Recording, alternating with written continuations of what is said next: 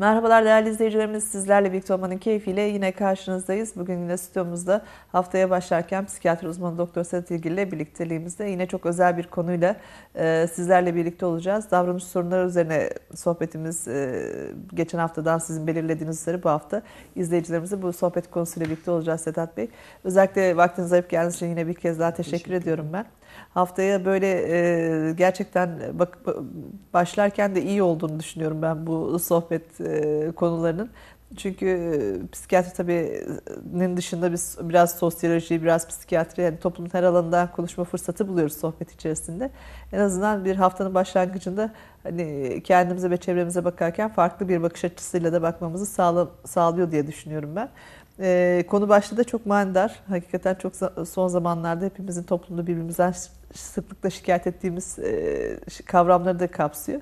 Özellikle gençlerde söz konusu olunca işin içerisinde e, geleceğimiz de kapsıyor bu durum. E, gençler olduğu gibi kalmayacaklar muhakkak ki. E, dolayısıyla toplumun nereye gittiğini de görmek anlamında önemli diye düşünüyorum ben. E, neler paylaşacaksınız bu hafta bizimle hemen e, sözü size verelim. Ee, davranış sorunları e, gençlerde önceden çok fazla görülmezdi ve gelecekte daha çok antisosyal kişiliğe oturacağını düşündüğümüz çocuklarda. Bunların onda 9'u erkek. E, daha küçük bir kesimde görürdük. Yani e, ortaokul ve lise yıllarında cam kıran, okuldan kaçan, kurallara uymayan, okulda ailede ya da arkadaş çevresinde hani serseri diyebileceğimiz davranış sorunları gösteren çocuklar çok daha azdılar. Bunlar gelecekteki ağır patolojilerin, ağır sorunların ürünüydü, öncülüydü e, ve kendine jilet atma filan da eklenirdi buna lisede. Madde bağımlılığıyla filan devam eder giderlerdi. Bunlar dikkat eksikliğiyle başlayan gelecekte afektif bozukluğa oturacak bir gruptur. Ya antisosyal kişiliğin öncülüdür ya da toplumsal olarak çok kötü bir çevrededirler. Sağlıklı olsalar bile ağır taciz, şiddet, baskı altındadırlar. Ortamları kötüdür. Çocuklar bulundukları ortama göre davranış sorunları gösterirdi. Ee, ve bu DSM dediğimiz sınıflamada da karşı olma, karşı gelme bozukluğu vesaire gibi tanımlarla e, tanımlanırdı.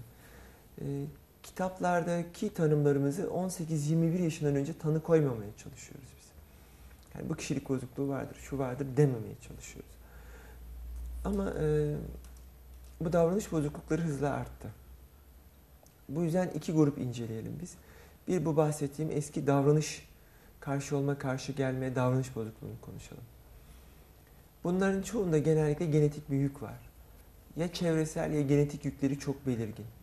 Aile son derece kötü bir ortamda ya da aile içinde şiddet dolu bir baba ya da anne var. Ağır bir baskı var. Ve bu baskı sonucunda da e, çocuk zaten yatkınlığı da var genetik olarak. Ciddi uyumsuzluklar gösteriyor.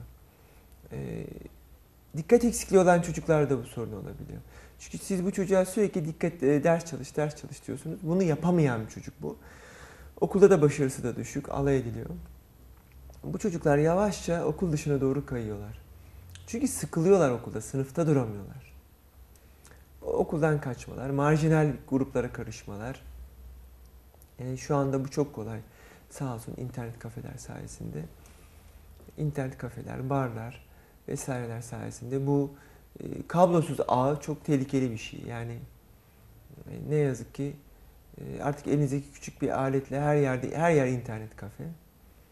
E, erken e, madde kullanımı, sigara ve bira kullanımıyla beraber bu süreç hızlanıyor bu çocuklarda ve gelecekteki ya afektif bozukluk ya antisosyal kişiliğe oturuyorlar.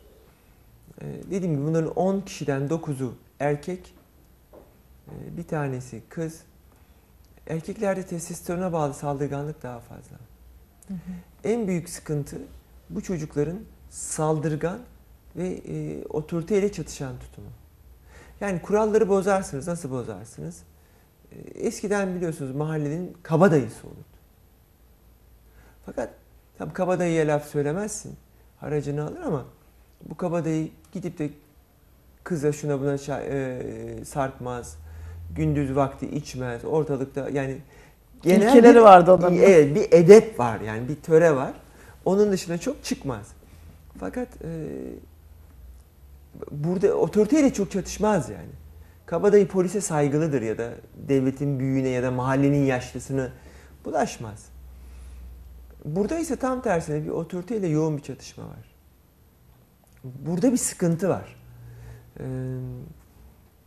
otoriteyle çatışma devreye girdiğinde bu 12 yaşından itibaren başlayan işte neredeyse 25-30 yaşa kadar devam eden bir bir sürü otoritemiz var bizim. Yani anne babadan başlayarak e, okul öğretmeni, okulun müdürü, e, askerlik, patron, yani sokakta polis pek çok otorite var.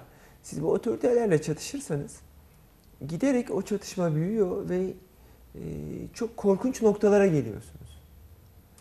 E, çünkü her suçu işlediğinizde bir çizik atılıyor. Giderek profesyonelleşiyor. Şu noktada çok çaresiziz. E, otorite olarak bu kişilere ceza verdiğiniz zaman zaten size karşı geldiği için bu karşı gelme bileniyor. Hapsederseniz hapiste zaten kendi gibi tipler var. Daha çok öğreniyor ve hani o öğretmene tokat atabilmişti, öbürü bıçaklamış. Hani orada küçük bile kalıyor hani konuşulurken. Ee, Kitleyi buluşturuyorsunuz birbiriyle. Kitleyi buluştu. Doğru söylüyorsunuz. Yani bir akademik eğitim gibi ha bıçaklanabiliyor, öldürülebiliyor falan oluyor. Bu, bu noktada çok çaresiz. Yani ne yapacağımızla ilgili benim de bir fikrim yok. Oturup savcılar hep söylediğim bir şey, eğitmenler bir araya gelip bununla ilgili çözüm üretmeliyiz. Ama üretebilir gibi bir konumumuz yok şu an. Ee, okullarda çok büyük sorun oluyor bu çocuklar. Ee, çünkü bir tane davranış sorunu olan çocuk tüm sınıfı mahvediyor. Ee, bizim e, Aile Sosyal Politikalar Bakanlığı'nın yönetmeliklerinde BSRM dedikleri hani bakım ve rehabilitasyon merkezi ile e, KBRM dedikleri kabul ve rehabilitasyon merkezleri var. Yani ara birimler aslında bunlar.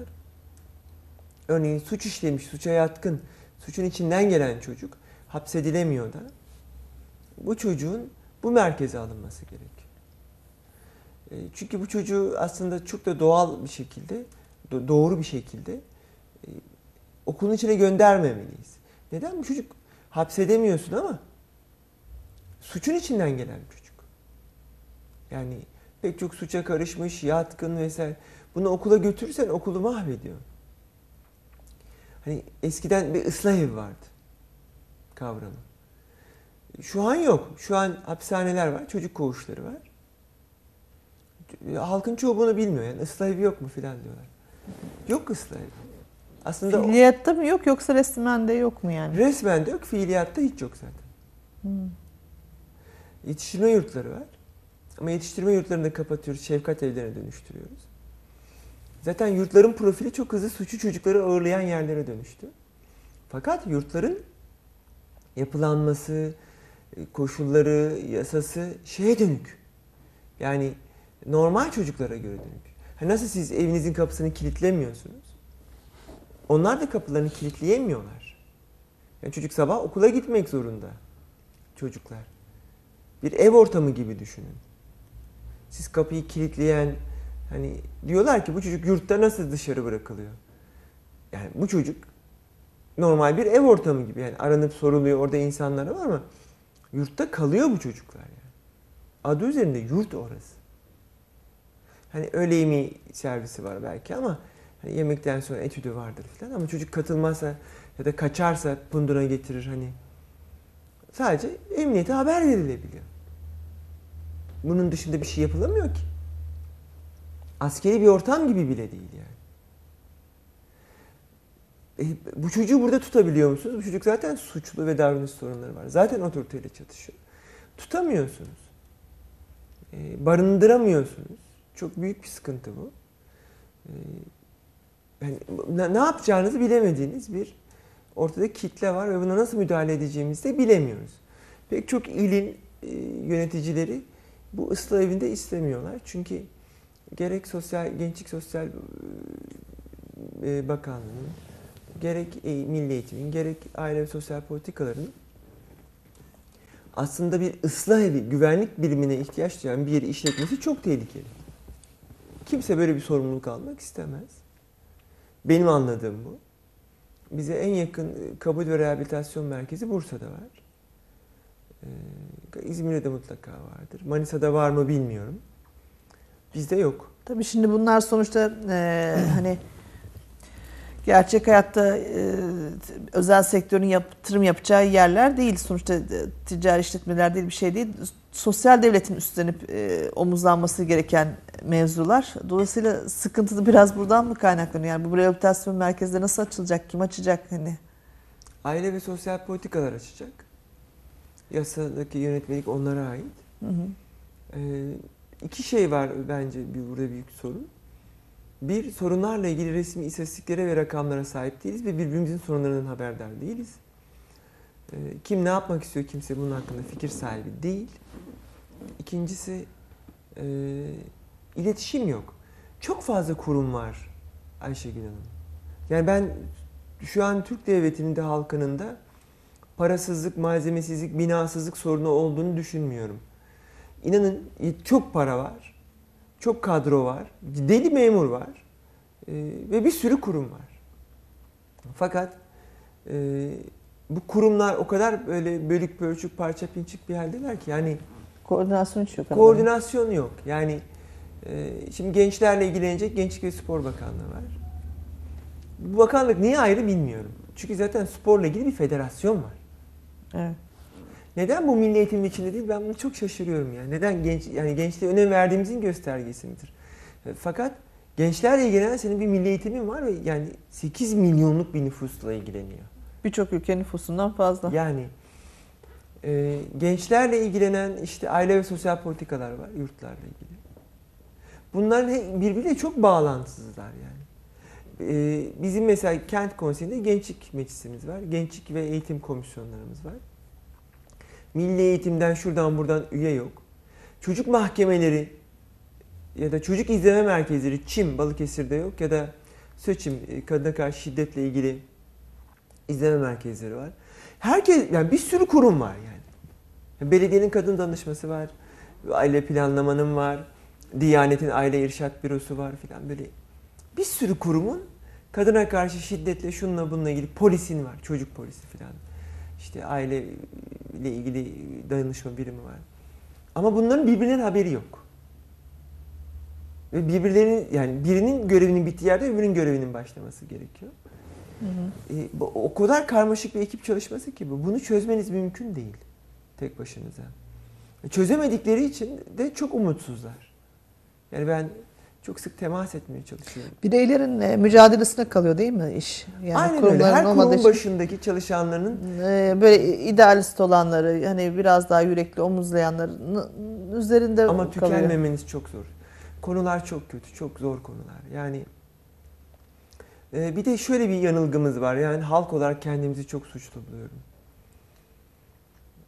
Bir şey oldu yani bizleri böyle vatan millet Sakarya diye büyüttüler. Biz de vatan için, e, bu toplum için bir şeyler yapıyoruz diye çok uğraştık. Ama ben bir tuzağa düştüğümüzü düşünüyorum. Yani e, Güvendiğin dağlara kar mı ya- yağmış gibi oluyor?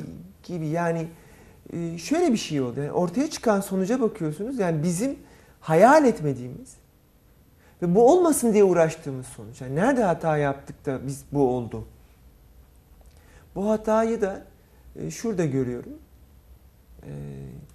Davranış sorunu olanları ayırayım.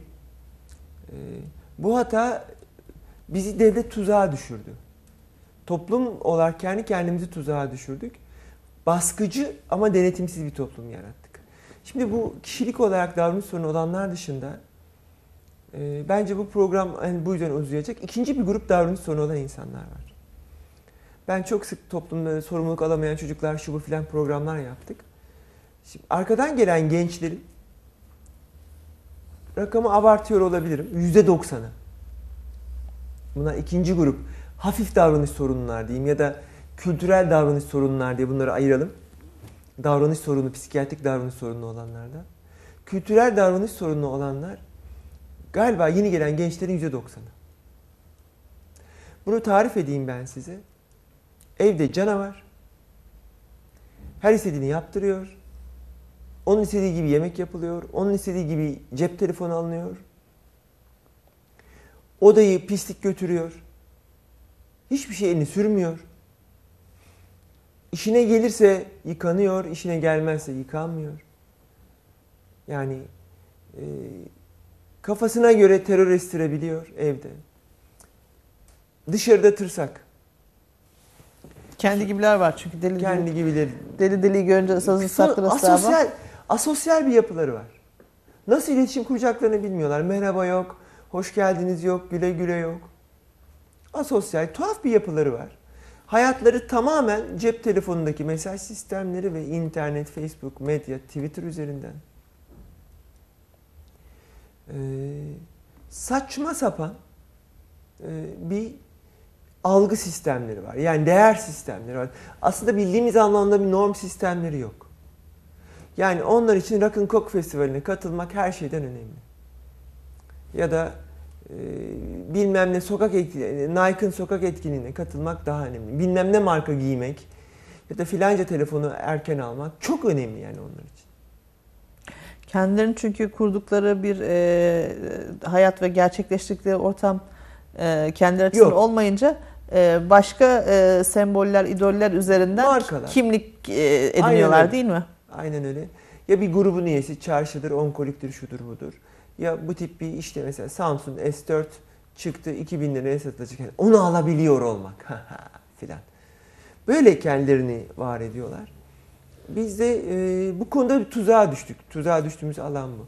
Biz zannettik ki sırf çocuklarımızı test çözdürürsek, e, bol kurs verdirirsek, özel ders aldırırsak, e, hatta bunun içine etkinlikleri de koyabilirim. Yani zannettik de piyano dersi alırlarsa, İngilizce dersi alırlarsa bunlarda bu olmaz.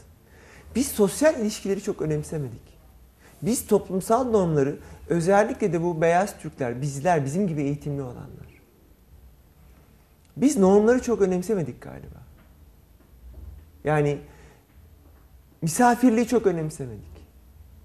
Sosyal değer sistemlerimizi çok önemsemedik. Geldiğimiz nokta, hedeflediğimiz nokta çağdaş uygarlıklar seviyesiydi ama biz bunu galiba sırf makine olarak mı gördük bilmiyorum ki. Hani e, ortaya bir normu olmayan, değer sistemleri olmayan ama uygarlık gibi de bir hedefi olmayan, uygarlığı işte e, S4 almak falan zanneden tuhaf bir e, kitle çıktı. Yani e, bu kitle ne yazık ki gümbür gümbür geliyor ve önümüzdeki 10 yıl biz eğer bununla ilgili önlemler almazsak sokakta yürüyemeyeceğiz hale geleceğiz. Yani e, bizim norm sistemimizi çok hızlı oturtmamız lazım. Bir değer eğitimi, bir sistem eğitimi vermemiz lazım. E, bu bununla ilgili bir sıkıntım var benim. Yani e, benzer sıkıntıları baba olarak ben de yaşıyorum. E, bunun da en önemli tespit ettiğim çok önemli iki noktası var. Bunlardan bir tanesi biz baskı altında büyümüş bir nesiliz. Benim kuşağım özellikle 12 Eylül sonrasına denk gelen kuşak gerçekten çok ciddi bir baskı altında büyüdük biz. Ve bu baskı varken denetim yoktu. Bizimle kimse ilgilenmezdi aslında. Geri dönüp bakıyorum kötülükten falan değil. Onlarla da kimse ilgilenmemiş. Yani babam bir kere benim okuluma gelmemiştir. Yani okula giderken kahvaltı hazırlayacağız filan gibi şeyler yoktu yani. Yani galiba çok karmaşık olarak bizim hakkımızda planlar yapılıp düşündüğünü hatırlayamıyorum yani. İşte aslında şey olan da üzücü olan da oldu ya anneler babalar açısından. Yani mümkün olduğunca çocuğuna çok ehemmiyet gösterdiğiniz takdirde çok farklı bir e, Aynen çocuk öyle. Ne çıkıyor kadar özenirseniz ortaya daha kötü bir Ne kadar çıkıyor. hadi git hayatını kazan işte getir hatta bana da ver dediğiniz çocuklar bakıyorsunuz hayatta beceri sahibi oluyorlar yani. Aynen öyle. Ee, bizde e, o baskı nedeniyle biz çocuklarımıza baskı uygulamadık. Fakat sosyal denetim, sosyal normlar kalktığı için denetim de yok. Evet baskı uygulanmamalı. Bu konuda haklıyız. Yani modern eğitimde bunu söyler. Biz de bu tutumumuza haklıyız. Fakat bizim atladığımız şey biz denetimi gözden kaçırdık. Denetimin olmaması çok tuhaf. Yani çocuğunuz 15 yaşına kadar neden yurt dışına göndermiyorsunuz? 12 yaşına kadar niye İzmir'e git gel ablanı gör deyip ya da yengeni gör deyip gelmiyorsunuz? Yapamaz. Beceremez. Deneyimsiz. Bir sürü kuralı bilmiyor. Niye ehliyeti 18 yaşına diyoruz?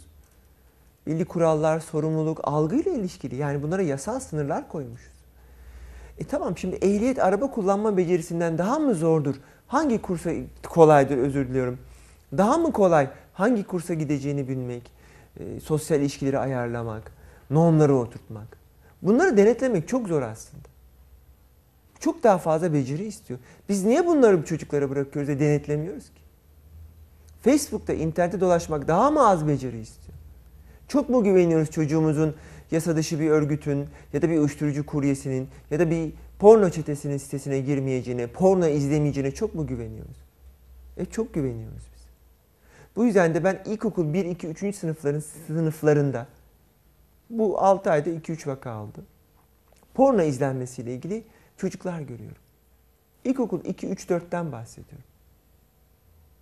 Yani bu biz bunları denetlemiyoruz. Bu çocukların Yapma ne, deyince oluyor sanki. Yap. yapma deyince oluyor sanki. Döverim bacağını kırarım. Denetimi kaldırdık biz. Hakların Denetim e- enerji istiyor, vakit ayırmak istiyor. Aynen öyle. Çünkü o yüzden. her hakkın bir sorumluluğu olduğunu, sorumluluğu yerine getiremeyenin bu hakka sahip olamayacağını unuttuk. Bunu dayatmıyoruz. Kıyamıyorum. Ana yüreği Ama kolayımıza geliyor. öyle. Yani sistem de hiçbir zaman e, ha- hakkı olanı değil ki. Sorumluluk sahibi olanı ödüllendirmiyor ki. Değil mi? Yani sorumsuz olanı ödüllendiriyor. Bunu e, vergi affından tutun da sigorta affına kadar. Ve giderek de o tarafa doğru gidiyor değil kadar. mi? Yani hani şey e, dürüst her zaman cezalandırılıyor hissediyor kendini. E, işini yapan, sorumluluğunu yerine getiren. Niye yaptım diyor. Randevusuna zamanında atıyorum, gelen. e, Randevusuna zamanında gelmiştir, sorumluluk üstlenmiştir, iyi bir eğitim almıştır. Ama bakıyorsun bir torpilli geçiveriyor önüne. E, Yani değil mi? Başka bir alanda bir bakıyorsunuz. E, Bir başka Böyle mi yetiştirmeliyiz? gidebiliyor. Yani ö- Ya ben, bu çok ciddi bir soru. Yani böyle erdemli yetiştirin falan. Hayır ya. Gelecek dünya siz bana şunu söylüyorsanız 20 yıl sonra Türkiye'yi pislik götürecek. Kıran kırana çete gibi olacağız. Ee, iyi ateş eden kazanacak filan diyorsanız biz o zaman çocuklarımıza zaten erdemli ol filan dememeliyiz o zaman yani. ona göre yetiştirmeliyiz. O zaman ona göre yetiştirmeliyiz. Abicim dolandır, çarp, sakın güvenme, aman bak filan demeliyiz o zaman. Ama e, şimdi şöyle baktığımız zaman bu dediğimiz e, güç her iki taraftaki gücü bahsedecek olursak yani dünyada var olanlar gene e, sanatı bilimi koymuş olanlar olduğuna göre demek ki sorumluluk sahibi insanlar yine var olmuş. E, Bir şekilde öbürleri de kendi kendini yok ediyorlar yani. Ee, yağma kültürü birinin sürekli çalışıp üretmesini ve onu yağmalamaya getirdiği için bahsettiğiniz bir yağma kültürüdür. Evet. Yani bunun Sanki üzerine- her devrede de olan bir şey gibi. Yani. Bunun üzerine bir e, kurum, devlet, sistem, aile kuramazsınız. A- Yani e, o, o, o gün olanı yiyip bitirmek üzerine kuramazsınız. E, uygarlık kelimesinin kökü e, Türkçe'de, Arapça'da her yerde. Yani bizim ilk yerleşen toplumumuz Uygurlar Türklerden. Evet. Uygarlık adını oradan alır. Tabii Yani me- medeniyette Medine'den yani orası da Medine yerleşim. kentten alınır. Tabii. Kent demek, kentli demek. Avrupa'da civilization sivil, kentliden alır. Tabii yap, bir, Kent olması gerekiyor. Bunun için de birikiminiz olması, sürekliliğiniz olması gerekiyor. Vurkaç sistemiyle, yağmayla, bozgunculukla var olanı hemen orada dolandırıp götürmekle bir şey üretemezsiniz. Moğollar buralara kadar gelmiş yağma kültürüyle ama değil mi? Mesela Ama bir şey kalmamış yani. Esameleri okunmuyor. Yani sonuçta gene var olanlar e, bilmiyorum da e, üreten toplumlar olacak yani. E, aynen üreten toplumlar. Onun için dolayısıyla biz de çocuklarımız var olsun istiyorsak üreten insan haline getirmek lazım. Toplumumuz da var olsun istiyorsak bunu yapmamız lazım yani. Tabii kuralları denetim yani, Yani bunu daha çok açmak isterim zamanımız Tabii. e, geniş olduğunda. Denetim ve baskı arasındaki farkı konuşmalıyız ve biz bunu çok hızlı oturtmalıyız. onun için hani yasa yapıcıların e, kendi menfaatleri doğrultusunda değil de gerçekten gelecek yüzyılı kucaklayacak yasaları da çıkartması önemli. Yasalar var Ayşegül Hanım. Yani reklamlardan sonra istiyorsanız biz bunu konuşalım. Tamam Çünkü reklamın uzayacak. ardından izleyicilerimizle birlikte olalım o halde. Küçük bir ardından tekrar sizlerle değerli izleyicilerimiz. Sözü hemen size verelim. Ee, şimdi baskıyı biz halen çok yoğun yapıyoruz. Ders çalış, testini çöz, şunu yapma, bunu etme. Fakat bu baskın içi boş, denetimden yoksun. Yani nasıl yoksun? Ee, şimdi e, baskı ve denetim e, birbirinden farklı. Biz baskıyı bol miktarda yapıyoruz. Testini çöz, dersini çalış. Ee, şu şöyle, bu böyle, salaksın zaten. Senden adam olmaz. Bizim ciddi bir baskımız var. Fakat denetim kısmında çok boşuz. Haklısınız, denetim hem çocuğa gerçekten hakim olmayı hem çok enerji istiyor. Ve tutarlılık istiyor. Tutarlılık bizde yok. Biz sözlerimizin arkasında duramıyoruz. Biz e, pardon. Biz e, cezayı veriyoruz, geri çekiyoruz. Bunu yapacak mısın deyip bırakıyoruz filan gibi. Biz bunu yapamıyoruz. Bu nedenle işin denetim kısmını atladığımızı düşünüyorum. Denetim şu. 15 yaşına kadar bir çocuğun cep telefonu şifresi bence olmamalıdır. Yani bu çocuğun özel hayatı, kendine ait hayatı ne zaman olacak? 18'inden sonra. Yasal hakları onlar. Biz onun namahremiyetine saygı duymalıyız. Fakat nasıl çocuğumuzun kararlarını biz verebiliyor, banyoda yıkayabiliyorsak, hani sokaktaki bir insanın yapamayacağı şeyleri yapıyorsak, onu tehlikeye sokabilecek noktalarda ben onu denetleyebilmeliyim. Yani şunu anlayamıyorum. Çocuğumun Facebook Facebook şifresi ne demek yani? Telefon şifresi ne demek? Ben, ben lütfen çocuğunun Facebook üyesi ol. Ee, mutlaka ekli ol. Her yaptığını izle, denetle ama yorumlama, karışma. İzlemek çok daha önemli. İzlemek çok önemli yani. Ee, lütfen gir. Ee, lütfen hani bir bu takip programlarından birini bilgisayarına yükle. Bilsin ya da bilmesin. Bilmesi daha iyi. Denetleniyorsun. Yani korkudan bir şey yapamasın. Kendi çocukluğunuzu hatırlayın. Bir ortamdasınızdır. Sigara ikram ederler. Ya şimdi üstüm sigara korkar, e, kokar deyip korkudan içmezsiniz falan. Hani ya da ailem duyarsa çok kötü olur diye içmez. E size kötülüğe engel oluyor yani. Tabii. Bu bir denetim aslında. Ee, aslında suçla ilgili yasaların yaptırımları da bu. Yakalanırsak kötü olacak. Bu denetim aslında. Tabii. E, Ya da birisi görecek, edecek değil mi? Onun E, şeyi aynen. düşünürse okul kırarsınız da ne? Sanki bütün herkes sizi izliyormuş gibi gelir. Evet bu denetim aslında. Bu denetimin olmaması işte bu hafta sonunda e, sınavı geçirdik. Sınav sonrasında tut çocukları okulda tutabilirsen. Yani bunu anlayamıyorum. Savcılık artık suç duyurusunda bulunuyor. İhmalden okulların yönetimi var. Anne babalar var ve çocukları okulda tutamıyoruz. Yani baskıda eksiklik yok ki. Ayşegül Hanım yasada da eksiklik yok. Çocuk okula gitmediği için yaptırımın ne? Ama o kadar güzel e, gerekçeler buluyorlar ki bize. E dershaneye gideceğim. Şunu yapacağım. Zaten yoruldum. Sınav beni çok sıktı filan. Bir dakika bunun herhangi biri gerekçe değil ki. Yani eğer böyle bir şeyse sınav sonrasında bir hafta tüm okul ara versin. Sınavdan sonra üç gün dinlenilsin. Bununla ilgili yol yöntem bulalım biz. Ama eğer bu değilse diğer çocuklar e, sınava hiç çalışmayan e, ve sınavdan acayip düşük not alan çocuk niye gitmiyor? Okumayacaksa onu bilelim. Tabii. Mesleğe gitsin. Yani onun orada okuyacağı e, düz lisede okuyunca işe yaramıyor. O zaman düz liseyi tartışalım. Bir sıkıntımız var bizim. Yani e, gençler aslında hamurlar, şekillenebilir haldeler. Toplumsal anlamda bizim çocukları disiplinsizliğe, sistematik düşünmemeye, davranış bozukluğuna iten bir tarzımız var. Bunu söylemeye çalışıyorum. Tabii. Siz dediniz ya zaten kültür olarak e, davranış problemi olan bir nesil geliyor dediniz hani. Evet. E, kendi Bunu biz veriyoruz. bi- biyolojik yapısından vesaire hani Değil. ferit olan e, çevreden olması değil. e, daha çok da böyle e, verici ailelerin olduğu e, yani her tabii herkes evladına bir şeyler veriyordur o Şimdi- anlamda söylemiyorum da yani sosyal kültür ekonomik açısından e, biraz daha iyi konumdaki olan ailelerin çocuklarına daha çok sıkıntı var gibi duruyor bu noktada değil mi?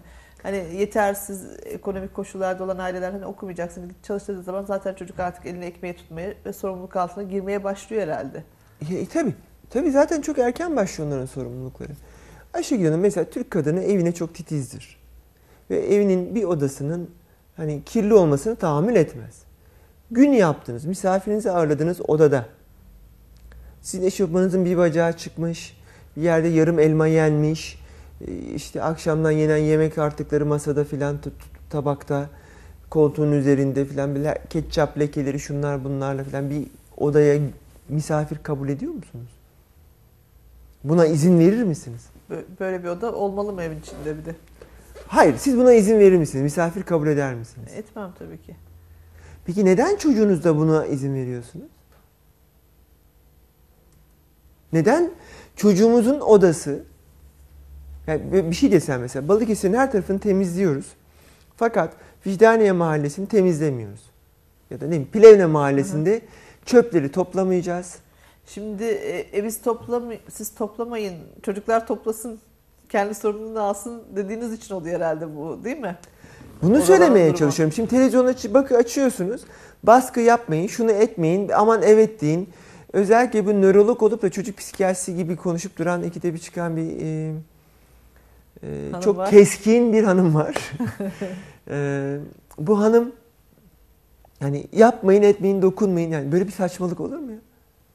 Yani ben Plevne Mahallesi'nin çöplerini toplamayacağım. Orayla ilgilenmiyorum. Onlar vergilerini vermiyor zaten çoğu filan diyebilir miyim? Böyle bir şey olabilir mi? Yani oradaki pislik, mikrop diğerlerine bulaşmayacak mı? Biz ondan etkilenmeyecek miyiz? Bu- Ne- nasıl yapılacak mesela? Şimdi annelerin, ç- çocukların odaları temiz genelde annelerin ama çocuklar temizlediği için değil. Yani evin diğer odaları gibi çocukların odaları da temiz e, olduğunu düşünüyorum ben yüzde doksan. E, Bunun bir yaptırımı olması gerekiyor. Ya. Yani ben düşündüm düşündüm iki gündür düşünüyorum. Yani şu karar verdim. Odayı toplu görmediğim her gün iki ç- çarpı iki bir bilgisayar yok. Yani beni ilgilendirmiyor onun orada ne düşüneceği. Ya bir şey bulmalıyız. Yani onun sevdiği ya da ama bunu tartışıp durmak da istemiyorum. E, çok çocuklu ailelerde o demokratik bir şekilde hepsine uygulanmalı değil mi? herkese uygulanmalı ve bu tartışma konusu çünkü biz oda toplama, yüz yıkama, duş almayı tartışıyorsak biz hani dersi filan da aşmalıyız. Saçma sapan e, hayata hazırlanmayla uğraşmalıyız yani. Bir, bir de bir şey söyleyeyim yani temel kuralları bilmeyen, hijyene dikkat etmeyen, temel sosyal kuralları bilmeyen insanlar yani eğitip ne yapacağız ki biz bunları? Bakın hani dışarıda iyi olabilir. Cibilliye sizi eğitimmek, eşkıyayı silahlandırmak gibi. Evet, olur. kötü olan bir şeyi, sorumsuz, kötü filan bir çocuğu, ya sorumsuz olup e, kaynakçı olursa en fazla bizi dolandıracak. Arada bir destek atacağız filan. Üniversiteyi bitirse tüm Balıkesir'i dolandıracak. Yani burada bir sorunumuz yok mu bizim? Yani bizim e, bu kırık cam teorisi var ya. Hani birazcık kötüye biz tahammül etmeli miyiz? Evet, onu isterseniz paylaşalım belki izleyicilerimizden bilmeyenler de var. bir kırık cam teorisi diye bir şey var. Yani bir arabayı bir yere park ettiğiniz zaman kimse ona dokunmuyor. Fakat e, camının birini kırarsanız, bir kelebek camını falan kırarsanız her gelen taş atıyor, kırıyor, içine bakıyor, karıştırıyor. Yani bu- buradan anlatılmaya çalışılan şu sosyolojik olarak. Siz bir ortamdaki küçük suça izin verdiğinizde büyük suç da oluyor. Bir çocuğun okuldan kaçmasına izin verdiğinizde diğerleri de kaçıyorlar. Tabii. Bir beş gün devamsızlığa izin verdiğinde 10 günde oluyor. Sen o beş günün her biriyle ilgili hesap sormak zorunda. Taviz taviz doğuruyor. Taviz tavizi doğuruyor. Özellikle çocuk yetişirken. Temel verilmesi gereken sorumluluk sosyal ilişkilerse bizim burada birazcık ciddi bir denetim oluşturmamız gerekmiyor mu? Davranış sorunlarını engellemek için.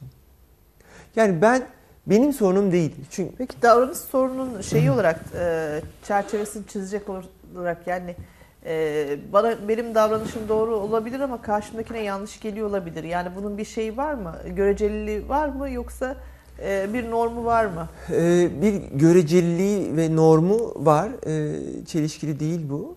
Ee, içinde bulunduğumuz toplumda sizin uyumunuzu ve işlevselliğinizi bozmayacak davranış. İçinde bulunduğunuz toplumda. Yani e, bu yüzden norm değişken, görecelilik var. Nedir? Amerikan toplumunda e, aşırı rekabet toplumun önemsediği bir şey, olması gereken bir şey. Ama Türk toplumunda bunu çok istemiyoruz. Hani biraz daha işbirliği istiyoruz. Ya da Türk toplumu ekip çalışmasını bilmez. Japon toplumu bu konuda çok daha iyi gibi. Ee, görecelik elbette var. Ama bana göre bu doğru. Bana göre odam temiz diye bir şey yok. Yani eşofman bir duruyorsa, duvarda ketçap lekesi varsa ketçap lekesi çıkacak. Çıkmadığında bir daha yapmakta beis görmüyor. Çünkü izledikleri filmlerde zaten ketçap savaşı yapıyorlar. Pasta savaşı yapıyorlar. Ayakkabıyla dolaşıyorlar. E, o, film stüdyosunu o çocuklar temizlemediği için yani filmde görünenleri filmde oynayanlar temizlemediği için ya da o partilerin olduğu o iğrençlikleri onlar temizlemedikleri için ee, bizimkiler de zannediyorlar ki filmlerde olanlar doğal ve normal. Tabii. Zaten televizyonlar mı mahvetti? Nedir bu nesle? Ee, galiba yani konuştuk biz bunu. İnternet ve medyanın etkisi, anne babaların çocuklarını aşırı şımartması ve sürekli değişen eğitim müfredatı. Yani bizde de sağ olsun 6 ayda bir değişiyor. Ee, bunu bunu neden yaptıklarını bilemiyorum. Ee, ama bu denetime gelirsek tekrar e, milli eğitimden umudumu kesmiş durumdayım ben. Milli eğitimden bize bir fayda yok denetimle ilgili. Milli eğitim kalkıp bunu yapabilecek halde değil, konumda değil, kendini kurtarabilecek halde değil. Çok aciz e, ne yazık ki. Çok garip devlet de aciz. Yani adam uyuşturucu satarken yakalanıyor. Denetimli serbestlikten faydalanıyor. Ben ciddiye alır mıyım yani? Siz uyuşturucu satan birini ihbar eder misiniz? Anında çıkıp geliyor. Sizin başınız derde girecek yani. Bunu ben anlayamıyorum. Yani e, o bu, onun dışında da siz mesela bir hizmet sattınız ya da bir şey oldu e, ve fark etmediniz. Bu nedenle yargılanan biri var. E, bir özel eğitim kurumunda ders almadığı halde kurum müdürü işte aldı demiş. Dersi veren öğretmen verdiğini hatırlıyor. Fakat aileler almadım dediği, kurum müdüründe imzasının sahte olduğu ortaya çıktığı için işte iki yıl bilmem kaç ay birden çok yapıldığı için ya ders ücreti bu yani. 20 katını al hapsetme. Bunda af maf yok. Denetimli serbestlik yok. Hayatı boyunca çalışmış, bir tek suça karışmamış, 55-60 yaşında eğitimci. Öbürü uyuşturucu satıcısı. Onda denetimli serbestlik var, bunda yok. İşte onu diyorum yani hep e, problem böyle daha sorumlu, daha şey olan kişi, yani şimdi bakın toplumda polisten kim korkuyor? Dürüst vatandaş korkuyor Aynen daha öyle. çok. Yani mesela ben polis hala göreyim tedirgin oluyorum yani bir mesela kapım bir şey için çalsa çekiniyorum, korkuyorum yani. E, ben, ama başkası bilmiyorum korkuyor mu? Benim korkmamam lazım. Polisin benden korkması lazım yeri geliyorsa değil mi? Hak, haklarım anlamında e, bir vatandaş olarak düşündüğümüz takdirde. Ama bir şey e, yani dürüst olan korkuyor şeyden, yasadan, hukuktan. E, uymanın da bedelini çok ağır ediyoruz. Daha fazla vergi ederek, daha fazla zaman kaybederek, daha fazla enerji kaybederek ödüyoruz. Öbürü zaten dokunulmaz olmuş. Adresi belli değil, şusu belli değil. Ee, devlet kafaya koyduğunda prestij meselesi yaptığında Suriye'den e, işte Şimdi Amerika'nın katilini tutup getiriyor da Türkiye'de bir şekilde koruyamıyor, bulamıyor. Ne kadınlarını koruyabiliyor. Şimdi bakın mesela bir oğlum yurt dışına bir bir haftalığına bir tatil için gönderemedim. Bir sürü evrakı, şusu, busu hani e, bir dolu şey var hani benden bek e, karşı tarafın ülkenin e, vize vermek için istedi. Aradığı şartlar var. Mesela şimdi biz e, bugün e, yine bu yasayı şey yaptık ülke olarak. E, vatansızları bu ülkede kalabilecek yani vatansız belgesi vererek ve süresiz olarak kalabilecekler. Yani kendi Böyle bir şey olur mu ya? süresiz olarak kalacak da onları ne nasıl şey yapacaksın, besleyeceksin? Nereden karşılık vereceksin? Hani nasıl bir planın, programın var bu konuyla ilgili önlemin var? Hani Yani Ben sosyal de şey devletten ben yani- bunları anlayamıyorum. yani ben bir haftalığına bir Avrupa'ya gö- gönderemezken çocuğumu ve şey eğer sınır dışından kaçak olarak girerlerse 2000 lira da ceza varmış hani. E, ama bu belgeyi alırlarsa buna Suriyeli mülteciler de dahil. Şimdi düşünün Suriyeliler gider mi artık bir daha ülkelere? Zaten yanmış, yıkılmış. Hani ne- niye gitsin ki? Ben bu yasayı bilen Afgan, Pakistan falan olsam ben de gitmem. Gelirim yani. Ayşegül Hanım sosyal devletten anlaşılan bu mudur bilmiyorum. Ben bunu sosyal devlet gibi algılamıyorum. Şimdi şey ama bu iş, e, ülkenin vergi verenleri sosyal devleti hak etmiyor mu daha çok? Şimdi ben mesela şeye çok memnun oluyorum bu e, enerji santrallerinin falan vesaire özelleştirilmesine e, mesela Güneydoğu'da Dicle santrali en çok şey olanmış e, kaçak elektriğin olduğu sanırım özelleştirilsin. Hani kendileri ne güzel şey artık geçsinler başını. İster bedava kullansınlar, ister şey kullansınlar ama benim vergimden gitmesin artık Şimdi bu şey. söylediğiniz e, Amerikalı bir iktisatçının söylediği bir şey. Sosyal devlet çalışanın çalışmayanı, işte e, sağlıklının sağlıklı olmayanı, şunun bunun filan hani böyle akıllı olanın serseriyi sırtlandığı ve götürdüğü bir sistemdir. Sosyal devlet iyi bir şey. Tabii ki yaşlımıza baka olmayanı şuna buna bakalım ama biz bunu biraz abartıyoruz galiba. Hem toplum olarak hem devlet olarak e, hem de aileler olarak biz küçük bunlar affedilir filan diyerekten fazla rahat mı bıraktık? Yani denetimi bırakmış durumdayız. Ben bunu kabul etmiyorum demiyoruz yani.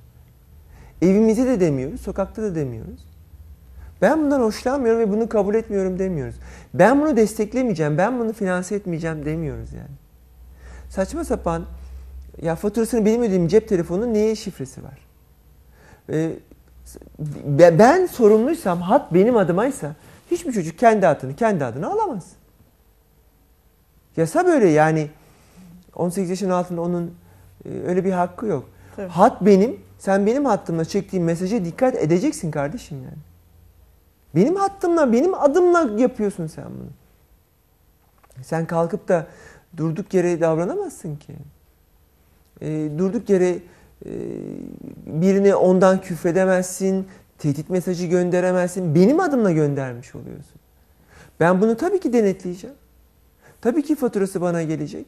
Bunu bu baskı değil, bu olması gereken. Ve sen kurallara, normlara uyacaksın. Bu ülkenin kuralı, normu neyse ona uyacaksın yani. Evet.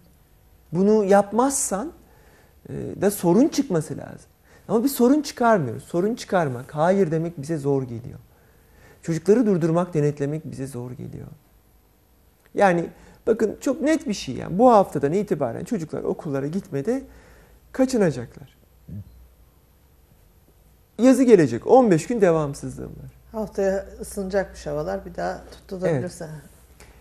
Yani ben ailenin şunu yapmasını istiyorum. Bu 15 günün her birinin tek tek uyutmayan çocuğunu 5 saat. Bugün neredeydin? Nereye gittin? Kimleydin? Ne oldu? Peki ertesi gün tek tek hesabı çıkmalı. Bedeli ödetilmeli yani. Şimdi bizim zamanımızda evler o kadar e, sıkı ve denetimliydi ki eve okula gitmek eğlence gelirdi herkese. Yani okula gideyim diye bakarlardı. Şimdi herhalde ev ortamları mı çok eğlenceli şey ki okula gitmek istemiyor e, çocuklar. 8 yaşına kadar çocukların söz hakkı olmamalı. 12 yaşına kadar çocuklara sorulmalı. Ama söz hakkı anne babanındır. Evet. 15'ine kadar kısmi otonomi verilmeli. Kısmi.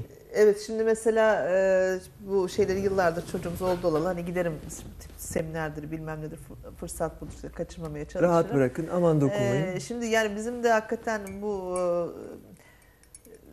çevirisi yapılmış e, artık ter- tercüme e, şeylerle diyeyim e, kültürümüzün bağdaşta oldu, bağdaşmadı oldu ama son zamanlarda zaten hangi, uzman diye çıkanların hangisine artık kulak vereceğine insanlar şaşırır oldu. Onun için kimseye kulak vermemek bazen daha iyi gibi e, duruyor. Hani bize ne denildi? Çocuk bireydir, saygı gösterir. E, eğilin onunla öyle konuşun. Ayaktan yukarıdan konuşmayın. Gözün Çocuğu bakarak eğilin. önemsemek başka bir şey. Şimdi ben şimdi diyorum önemseye önemseye konuştuk. E şimdi Kendini e, bir şey zannediyor. e, bu sefer egoları mı şişirdik ne yaptık? Aynen öyle. yani e, yine otorite olarak görmüyor seni her zaman indiğin için aşağısına bir şekilde otorite olarak da yukarıdan da konuşmak gerekiyormuş demek ki. Şimdi ben Sayın Doğan Cüceloğlu'na falan katılmıyorum. Yani bunlar onun cümleleri. E, biz işte on- onlarla Evet. hep yetiştirdik çocukları Ee, o yüzden diyorum. Atalay Yörükoğlu'na katılmıyorum. Yani bizim çocuklarımızı sevmekle ilgili bir sıkıntımız yok, sınırlamakla ilgili bir sıkıntımız var. 15 yaşından sonra soyut kavramlar gelişip oturduktan sonra bir birey olma çekirdeği varken birey olduğunda biz ona saygı gösterip çekilelim.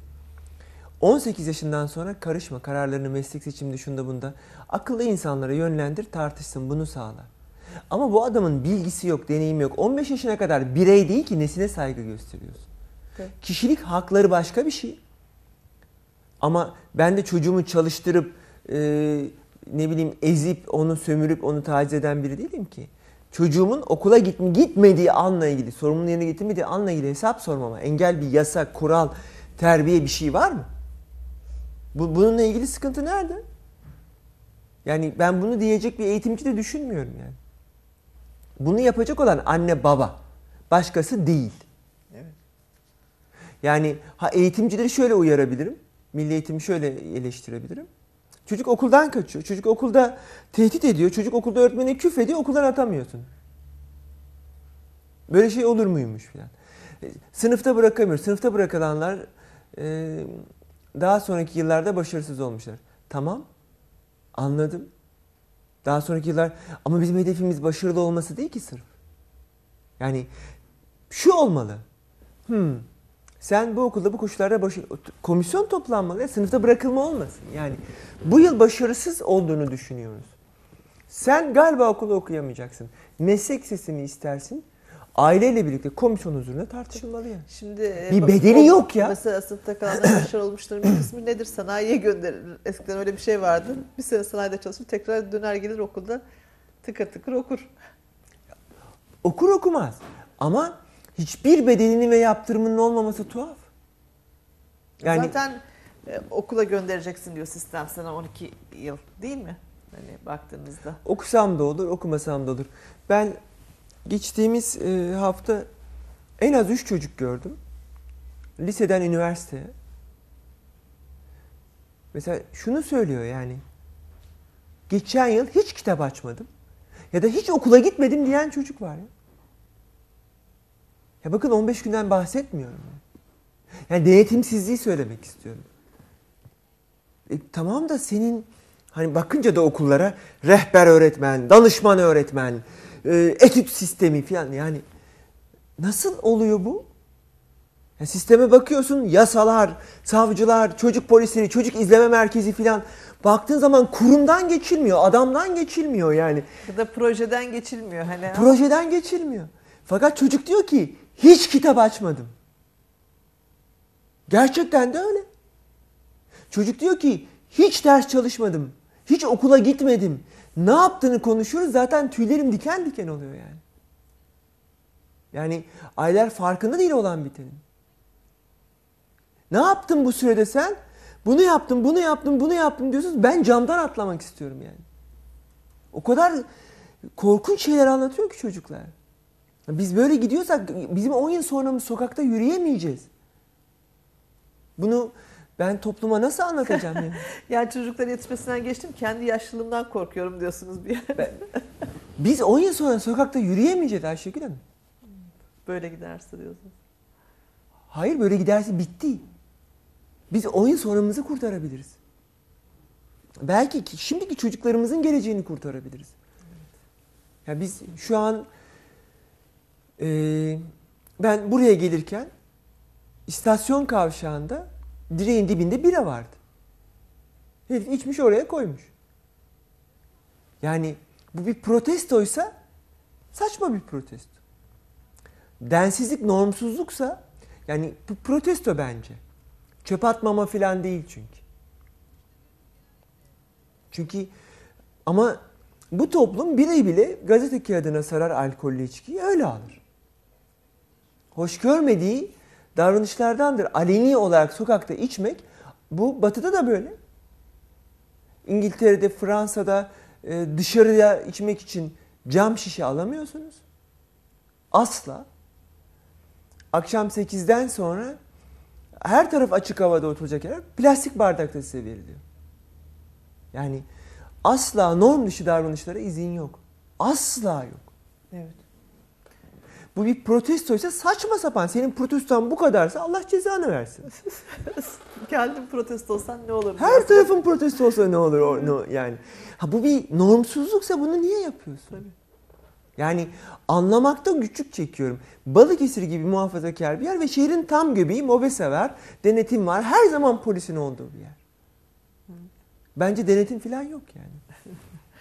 Kısa bir ara verelim isterseniz. Aranın ardından tekrar izleyicilerimizdeyiz.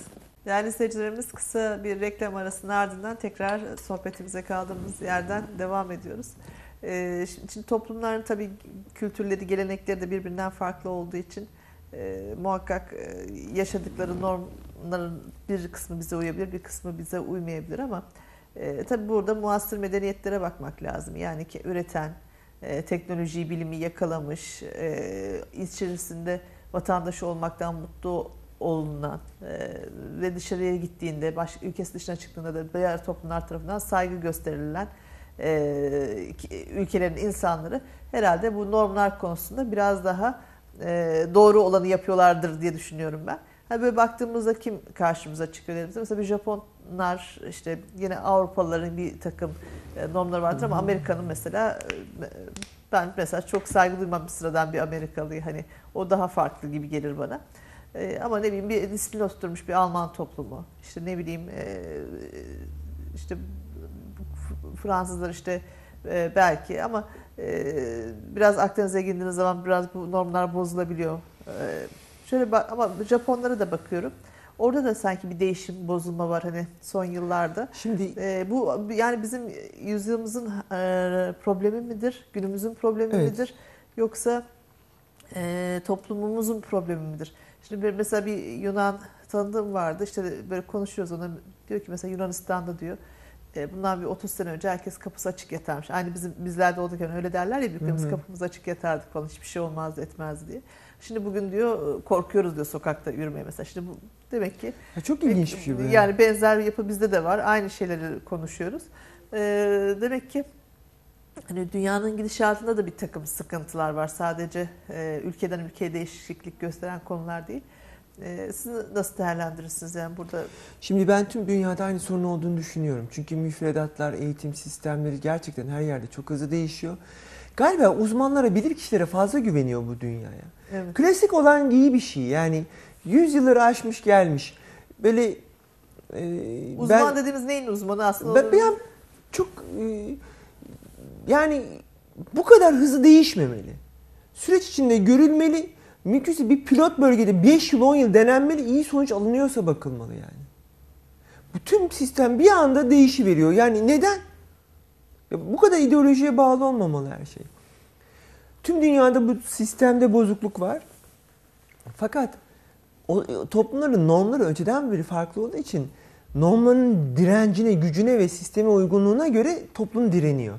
Şimdi Alman toplumunun en önemli normu e, disiplinli çalışmak, üretmek ve e, hani toplumsal uyumu bozacak kurallara dikkattir. Hani randevusuna sadıktır.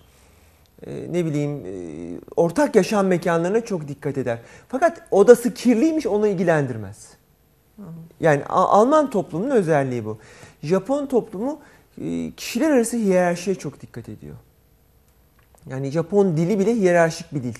Hani e, beyefendi demenin ya da hanımefendi demenin beş ayrı hiyerarşisi var. Yani yöneticinin hanımefendi alt, astına, yöne- hanımefendi demesi astın hanımefendi yukarıya tanımadığın birine hanımefendi. Yani hiyerarşi önemli orada. Evet. Ee, bizim toplumsal... Şirketlerinde bile kıyafetleri hiyerarşik düzene göre Tabii. gider değil mi? Herkes yerini bilir yani. Evet orada üretkenlik ve hiyerarşi çok önemli. Ee, normlar farklı. Türkiye'deki önemli normlardan biri sosyal uyumdur. Kısaca edep diyebileceğimiz şey. Bu da toplumsal denetimle sağlanırdı. Toplumsal denetim kalktı. Biz zaten üretmeye çok saygı duyan bir toplum değiliz. Şimdi mesela bizim yalnız e, altyapımıza baktığımızda, kültürümüze baktığımız zaman e, bir imparatorluk var. Yani bu imparatorlukta e, 72 çeşit millet dediğimiz milletin ortak potada eritmiş olduğu değerler var. Yani o, o zaman başarmışlar o edebi de. Şimdi başaramıyoruz. Tek başımıza Şimdi- kalmış bir toplum olduğumuz halde yani. Osmanlı'da e, önemli, en önemli değerlerden biri güçlü olmak. Yani asker olmak çok önemli. Osmanlı bir askeri imparatorluk. Yani Evet. hani şunu diyeceğim mesela yanımda Yahudi komşum, öbür tarafta Hristiyan komşum, öbür tarafta bilmem ne komşumla e, belli edep terbiye çerçevesinde komşuluk da yapıyoruz, alışveriş de yapıyoruz vesaire. Ama şimdi o kadar çok daha parçalanmışlık var ki Ama ne çok- alışveriş yapıyorsunuz ne komşuluk yapıyorsunuz. Hani değil mi? Şimdi- sitelere bölüyoruz işte kendimizi milletimizi diğerlerinden farklı bir görüyoruz. millet kavramınız yok o dönemde. Yani Türk milleti kavramı yok ya da Yahudi milleti kavramı falan yok. Hani sadece azınlıklar dinlere göre ayrılıyorlar. Ve e, Müslüman olanların en önemli vergisi aşar ya da öşür. E, Hristiyan olanların cizye. Bosnalılara Müslüman olma hakkının verilmesi bir ilt- iltimastır. Yani o gruptan padişaha bağlılıklarını değil de onlara bir avantaj sağlanıyor. Müslüman oldukları için Tabii. cizye ödemiyorlar. Yani bu bir avantaj sağlanıyor. Bo- Bo- Bosna, Boşnaklar bu şekilde Müslüman olma hakkını Fatih'ten elde ediyorlar. Ee, bir de Hristiyansanız cizye dışında bir de e, şey tımarlı sipahiler savaş zamanında asker veriyorlar. Sipahi ver- vermek zorundalar. Ordunun bel kemiği. Bunun dışındaki kısım da e, insan vergisi vermek zorunda. Yani devşirme dedikleri enderuna akıllı olanlar alınıyor değilse yeniçeri yapılıyorlar. Bunlar e, ağır vergiler aslında. Sistem yine baktığınız zaman askeri bir baskı içinde yürüyor. Türkiye'de de böyle, Prusya'da da böyle. Yani Bizde e, askeri baskı kalktığı için mi sorun var mı biraz? Ha, sırf bizde değildi. Her yerde böyleydi. Yani e, Petro, ya şimdi hangisi hatırlayamıyorum, e, çariçesine e, mücevher alabilmek için e, bilmem kaç bin Rus'u köle olarak satıyor. Yani hala onlar Rusya'nın gözyaşları diye anılan mücevherler falan. Hani e, tüm halklar inlemiş. Ya da dün bir kitap okuyordum. E, William bilmem ne. E, Almanya'da Hitler'den 30 yıl önce filan. Almanya e, ordusu olan bir ülke değildir. Alman ordusu ülkesi olan bir ordudur diyor. Yani militarizme bakar mısınız? Evet. Kralın adı da ordunun her istediğini yaptığı için Çavuş William. Hani lakabı bu. Yani kral ama böyle bir ülke serisin. Yani Almanya'dan bahsediyoruz. Tabii. Ve 100 yıl öncesinden. Yani dehşet bir e, baskı kültürü içinde. O da Avusturya Macaristan İmparatorluğu. Yani Almanya değil aslında. O dönemde Almanya e, yok. Almanya yok. Wilhelm Reich var ya da işte Reichmann dedikleri adamın kurduğu sistemler falan var. Yani e, bu baskı ve denetim iç içeymiş o dönemde. Ben benim burada söylediğim şey e, farklılık şurada. Biz baskı yapmayalım ama kesin olarak denetim için uğraşalım ve bunun için de çaba gösterelim. Ha bir şey söyleyeceğim. Bu baskı gerektiriyorsa baskı da yapalım. Yani yaratıcı olacaksın, yaratıcı olacaksın. Abicim olma yaratıcı yani. Yani Yani- baskı var denetim yok dedik yani biz de hani Yani bu burada baskı dediğim şey şu. Uyuşturucu kullanan adamın hapsedilmesi gerekiyorsa hapset. İdam cezası gerekiyorsa idam cezasını da uygula bana ne yani? Yani bunu Amerika uyguluyor, e, işte Çin uyguluyor. Bence biz oturmuş değerleri olan toplumlar değil de yükselmekte olan toplumlara bakalım. Çin'de değer sistemleri var yani. Çok katı da bir değer sistemleri var. Burada çok katı bir şekilde uyduruyorlar insanları. Daha liberal olduğunda daha mı meşhur? Hayır, üret, ürettiği noktada insanların değer sistemleri olmak zorunda. Değer sistemi olmayan bir kent ve üretim olamaz. Tabii. Pislik götür etrafı yani.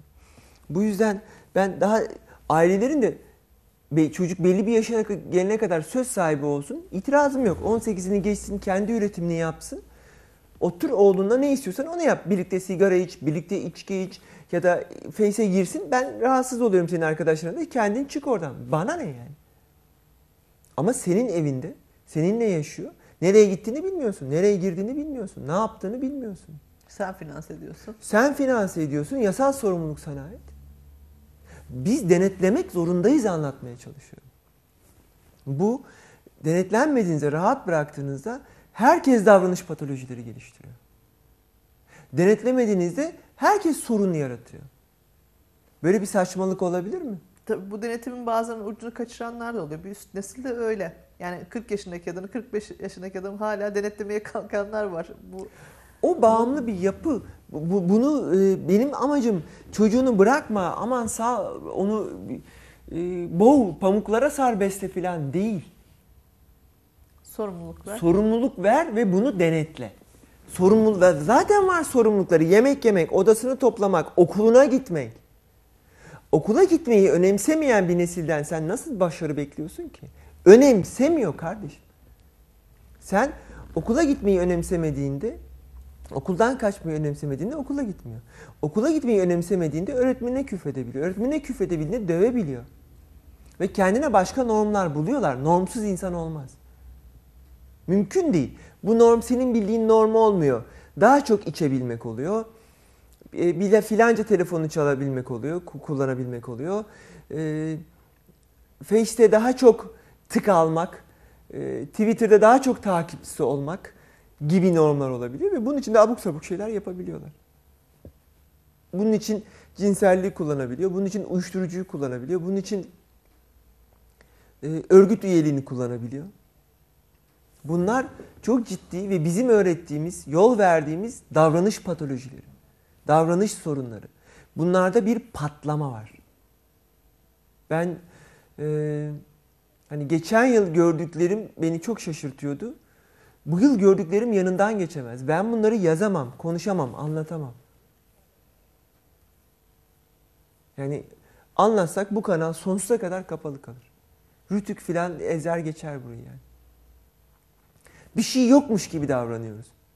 Bu 200'lük Balıkesir gibi küçük ölçekli bir Küçük şehir, ölçekli metropol yer. değil. Sorunlar o kadar büyük değil. Şimdi- Yüz yüze baktığımız. Değil mi? Yani, Aynen öyle. e, Yani bana bu çok garip geliyor. dirseğe temas ettiğimiz bir yerde Ben bir sürü kurumun toplantısına gidiyorum Ayşegül Hanım. Kent konseyine gidiyorum, Türk yarışması yapıyoruz. Bir yere gidiyorum, hiçbir şey yokmuş gibi davranıyoruz. Televizyonu açıyorum, 6 yaş üstü izlemesin, 8 yaş üstü bakmasın filan. Sanki baktığınız zaman her şey kurallara tabi, uyumlu vesaire. Yani internette bir şey taratıyorsun, çıkmıyor, site yasaklı. Çocuklara söylüyorum, DNS ayarıyla oyna halledilir o diyorlar. Nasıl diyorum? Abi 888 girecek. Söylüyor çocuk ezberinde yani. Direkt hallediyor. Hallediyor. yani. Akıl alacak bir şey değil. Geçtiğimiz iki hafta önce bir liseye gittim ben eğitime. Lisedekiler dediler ki, çünkü okullarda çok ciddi bir Ee, okullarda ziyaretler yapıyorum dediniz eğitim çerçeveleri içerisinde. Ee, Şimdi geçen hafta mesela yani e, denetimle ilgili konuşuyoruz. Her tarafta kurumlar var gibi gözüküyor. Yok. Geçen haftalarda gittiğim bir okulda uyarı aldım. Hani işte e, amanın e, cinsellikle ilgili şeylerden bahsetmeyin. Ben bunlardan niye bahsediyorum? Çocuklar internette e, garip davranışlar sergiliyorlar, fotoğrafları çekiliyor, tehdit ediliyorlar. Amerikan toplumunda flashing denen hani kamera karşısında göğüslerini açma gibi. Ee, ünlü Amanda Todd vakası var biliyorsunuz. Virginia'da bir kız e, 14 yaşında e, bir pedofile denk geliyor. Flashing diyorlar argoda onlara. Göğüslerini açıyor, kapatıyor. Fakat herif sapık, kızı da tanıyor. Kızın okulunu buluyor. Çünkü e, internetten bunu görmeniz çok kolay yani. Ee, onun adına Facebook sayfası açıyor. Profil fotoğrafı olarak onun göğüslerini koyuyor. Sürekli taciz ediyor. Kız okulundan dışlanıyor, okul değiştiriyor. İki tane intihar girişimi oluyor.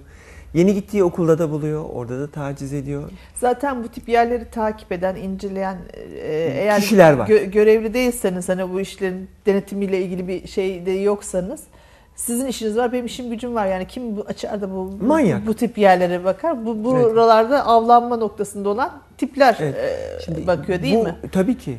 Bu vakanın özelliği Amanda Todd intihar ediyor 15 yaşında. Ve ölüyor. Kaldıramıyor böyle bir şey. Aynen öyle. Fakat ölmeden önce internette konuşmadığı fakat kartlara yazdığı öyküsünü anlatıyor. Ee, yani sürekli kartları inde, e, girerseniz program sonrasında Amanda Todd diye lütfen girsinler. Herkesin evinde internet var. Amanda Todd videosu diye girsinler. Bunu anlattığı İngilizce bir sunumu var. Ve bu sunumdan sonra da intihar ediyor. Ve ölüyor, kaybediyoruz. Ee, ben çocuklara bir uyuşturucu konusunda korkutmak için çok uğraşıyorum. Ee, İkincisi e, bu Amanda Todd vakası gibi Facebook ve Twitter üzerinden fotoğraf paylaşmamaları, kimlik bilgilerini paylaşmamaları e, konusunda çok uğraşıyorum. Ve sevgili şiddeti dediğimiz şey. E, Amerikan toplumunda işte 6 kızdan birisi, bizim toplumumuzda 10 kızdan birisinin liselerde hani e, sevgilisinin hakareti, aşağılaması, vurmasını filan da çocuklar akran şiddetinden çok ciddi sıkıntı çekiyorlar. Biz bununla size program yaptık. Tabii. 10 çocuktan 6'sı dedik yani şiddete uğruyor. Yani öyle bir takım şeylerin e, Pardon, uzmanların uygun. işte kendi kendine baş eder karışmayın demesi Hayır. gibi bir masum bir olay değil. 10 çocuktan 6'sı şiddet uyguluyor, 9'u şiddete maruz kalıyor. Böyle bir toplumdasın. Bunları konuşman yasak. Neden yasak? Yani ben ilkokul sınıflarında porno izlemeyle ilgili vakalar görüyorum diyorum ya. Sen lise sonuna ben bunu niye konuşamayacağım? Bunlar bir de şu an 19 yaşındalar. Artık reşitler de. Bırak konuşmayı. Bizim bunu ders olarak anlatmamız lazım. Ben sosyal sorumluluk olarak hani en ufak bir artım yok, bir şeyim yok. Ee, Balıkesir'in en gariban mahalleleri. Bana gelmelerini zaten istemediğim insanlar. Pir aşkına oraya gidiyorsun. Sorumluluk hissettiğim bu vakaları görmek istemediğim için kızları uyarmaya çalışıyorum. Hatta kızları ayrı alıp sevgili şiddetini ayrı anlatmaya çalışıyorum. Vaka örnekleriyle anlatmaya çalışıyorum. Yani adresinizi vermeyin, isminizi vermeyin. Lütfen fotoğraf vermeyin. Bakın gazetede 3. sayfalarını açın. Her gün bir vaka var ya. Fotoğrafımı çekti, babama söyleyeceğim diye korkuttu, tecavüz etti, şunu yaptı diye. Her gün bir vaka var ya. Bu e, siberbullying denen, e, yani internet üzerinden tehdit, internet üzerinden baskı korkunç bir seviyede Türkiye'de de. Biz bunu niye konuşmuyoruz? Niye siyasilerimizi bile Allah aşağı ediyor yani. Çocuk nasıl korkmasın? Aynen öyle. Değil mi? Bu- Ülkenin kaderini değiştiriyorlar yani bir, Evet. bir nebze. Bu, bu, bu kadar zaman. yaygın bir şeyi, bu kadar önemli bir şeyi sen e, niye anlatmayacaksın? Bunu yapma. Bu sana basit ve masum gibi geliyor ama değil. İnternette oturanların %90'ı da sapık. Bunu bunu anlatmanın nesi kötü olabilir yani? Davranış bozukluklarıyla ilgili uyarmanın nesi kötü olabilir? E, ben ama sunumda uyarıldığım için yarıda kestim. Çocukları konuşturmaya başladık. Çocuklar öyle şeyler anlattılar ki öğretmenlerden bir tanesi ağlayarak terk etti orayı. Yani bu, Kimden burada, neyi saklıyoruz dedi yani. Ee, burada vurgulamak istediğim şey şu. Kurumlar çok, e, Projeler sanki çok. projeler çok, önlemler çok gibi. Fakat o zaman bu dejenerasyon ne? Bu sistemsizlik ne yani? Tabii. Burada çok ciddi bir e, bizim takkeyi ko- koyup önümüze düşünmemiz lazım anne babalar olarak. Hani şunu bu şu kolaycılık yeni nesil çok bozuldu, dejenere oldu. Ne yapacağız biz bunlarla? Bizim çocukluğumuz böyle miydi? Bir dakika. Yani de- de- dediğim kesinlikle bu değil. Çocuklarımızı dövelim bu da değil yani. Bizim kendi çocuklarımızın üzerinde kadife eldivenli bir ama son derece kesin bir e, denetim olması gerekiyor. Hani sert değil, kesin. Bunun dışında da kötüyle mücadele etmemiz gerekiyor. Bu konuda çok umutsuzum. Bahsettiğim lisede çocuklardan biri işte e, internet üzerinden bağımlılık yapan oyunlar diye sizinle çok konuşuyoruz. En çok oynayan e, çocuğumuz kim dedim? Dedi ki benim. Arkadaşları gösterdi zaten. Çocuk zaten artık kurdu olmuş. Dedim ne, ne zaman oynuyorsun? Okuldan çıkınca akşama kadar oynuyorum. Akşam oynayamıyorum. Neden? Babam geliyor oynuyor dedi. Aynı oyunu. Para kazanıyor. Şimdi aile bunu oynuyorken sen çocuğu nasıl çekeceksin ki oradan? Ve nasıl öğreteceksin? Hani bu süreç çocuğun en değerli spor yapacağı, öğreneceği filan hani tüm normlarda oyuna göre düzenleniyor. Çünkü oyunlar biliyorsunuz hani oyunlar, filmler yani siz e, sizin için en değerli normu söyleyin bileni bulamazsınız. Ama lise gençliğine, kızlara Twilight deyin, Alacakaranlık deyin. E, Walking Dead deyin, zombiler deyin. Hepsi zombilerle ilgili kuralları, nasıl hastalık kapacaklarını, vampirlerle ilgili kuralları, kurt adamların neden korkup korkmadığını, yani kendi normlarını oturtuyorlar. Kendi süreçlerini oturtuyorlar. Bu kış Twilight'taki kızın giydiği bu kürklü çizmeleri giymeyen bir genç kızınız var mıydı sizin? Ondan Yani- mı modaydı onlar? Evet, ondan modaydı. Kendi normlarını oturtuyorlar.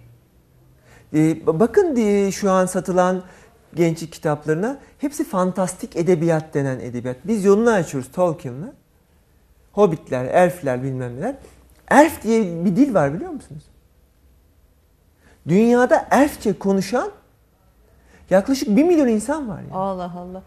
yani böyle bir dili geliştirdiler ya. Yani uydurma bir dili şey o filmdeki oynayan sanatçı bile kaç ay çalışmış hani. e, Ama böyle bir dil gelişti şu an. Elf dili konuşuyorlar yani. elfler var yani. Aynen öyle. Elfler var ya. Ay, milletin Yani- işi gücü yok demek ki. E, Milletin yani işi gücü çok- yok. Ee, dün bir filme baktım biraz. Antiviral diye bir film. Vizyona yani yeni girdi. Ee, bundan işte 30-40 yıl sonrasından bahsediyor. Hayranı oldukları artistlerin vücutlarındaki mikropları kendilerine enjekte ettiriyorlar. Hani Samantha Fox gribi, hani en son geçirdiği grip ondan satın aldık diyor mesela. Hayranları onları vücuduna veriyor yani. Bu sapıklığın bir başka türü desene. gibi. Yani ama hani e, medyadaki insanlara tapmanın e, ne dereceye ar- artabileceğiyle ilgili çok ilginç yani şey hoşuma gitti benim hani bu kadar patolojik olabilir olabilir abi. Bu e, fakat biz farkında değiliz. Bizim önümüze iki tane havuç koymuşlar. Üniversite sınavı SBS. Biz havuçlara bakarken burada çocuklarımızı götürüyorlar farkında değiliz. Bu yüzden kınıyorum yani bizim kent konseylerinde, derneklerde, eserde faaliyet göstermemiz, uğraşmamız, kaygılı olmamız lazım. Ee, Ben bu işin milli eğitime falan bırakılmayacak kadar önemli olduğunu düşünüyorum. Denetlememiz gerekiyor. Biz gelecek hafta teknolojik sınırları konuşalım. Ama rica ediyorum ee, yakınlarınıza söyleyin, diğer akrabalarınıza söyleyin. Gençlerde teknolojik sınırları konuşalım. Tabii. Teknolojiyi nasıl sınırlayacağımızı, televizyon ve sınırlayacak? interneti nasıl sınırlayacağımızı konuşalım. Ee, Hayır şimdi anne baba e, bilgisayarın düğmesine basmaktan korkarken değil mi? Hele bir- onun bir üst kuşağı yani sizin gelecek eskiden nasıl hani şöyle feodal toplumlarda normal toplumlarda baktığımızda yaşlıya niye saygı gösterilirdi? Biraz daha genç olana göre bilgisi ve kültürü daha fazla olduğu için öyle değil mi? Evet. Te- yaşam tecrübesi e, vardır, diğer alanlarda tecrübeleri vardır. E, Ama şimdi e, çocuklar büyüklerinden daha fazla şey biliyor farklı alanlarda. İşte mesela teknoloji gibi. Nasıl şey yapacak onu engelleyecek? Nasıl şey yapacak yasak Engelleyemiyor. vesaire. Onun için onun içine çocuğun içine vereceksin. Yani içinde olacak diye bir şey var ya, tabir var ya. Evet. İşte o çocuğun içine nasıl vereceğiz onu? Bunun kuralı şu. Çocukları 8 yaşın altında olanlar için söylüyorum. Çocukları 2 yaşındaysa bile yatma saati, kalkma saati, yemek yeme saati çocuğa göre düzenlenmeyecek. 8 yaşına kadar kuralları anne baba koyacak. Patron ve kurallar belli ve tartışmaya açık değiller. 12 yaşına kadar çocuğa sorulacak bu kıyafeti alalım mı diye ama kararlar anne baba verilecek. 15 yaşına kadar belli alanda bağımsızlık verilecek. Pantolonun rengini sen seç, biçimini sen seç gibi ya da haftalık verilecek ama 15 yaşından sonra kurallar çok katı. Şey kurallar esnetilecek. e, 18 yaşından sonra rahat bırakılacak. 12 yaşına kadar kurallar katı. Ve bunun tartışması yok. Bununla ilgili ve ailenin toplumun normları neyse o akşam gelindiğinde baba haber saati ise haber saat. Yani e, sıkılıyorsa sıkılacak çocuk. Çocuğa göre düzenlenmeyecek bunlar. Ama biz gelecek hafta televizyonun ve internetin, cep telefonu vesaire sınırlarını konuşalım. Hı hı. Ee, bununla ilgili e, koşulları konuşalım. Ee, sonrasında hızla artan uyuşturucumuz bonzai'yi konuşalım. Ondan sonraki hafta. Hani böyle konular ardarda arda geliyor. Ee, ama konuşmakta, tartışmakta çok ciddi fayda var. Teşekkür ediyorum Ben ben. teşekkür Ayağınıza sağlık. Değerli izleyicilerimiz böylece bir e, söyleşimizin daha yine sonuna gelmiş bulunuyoruz. Yeniden sizlerle olmak ümidiyle. Hoşçakalın.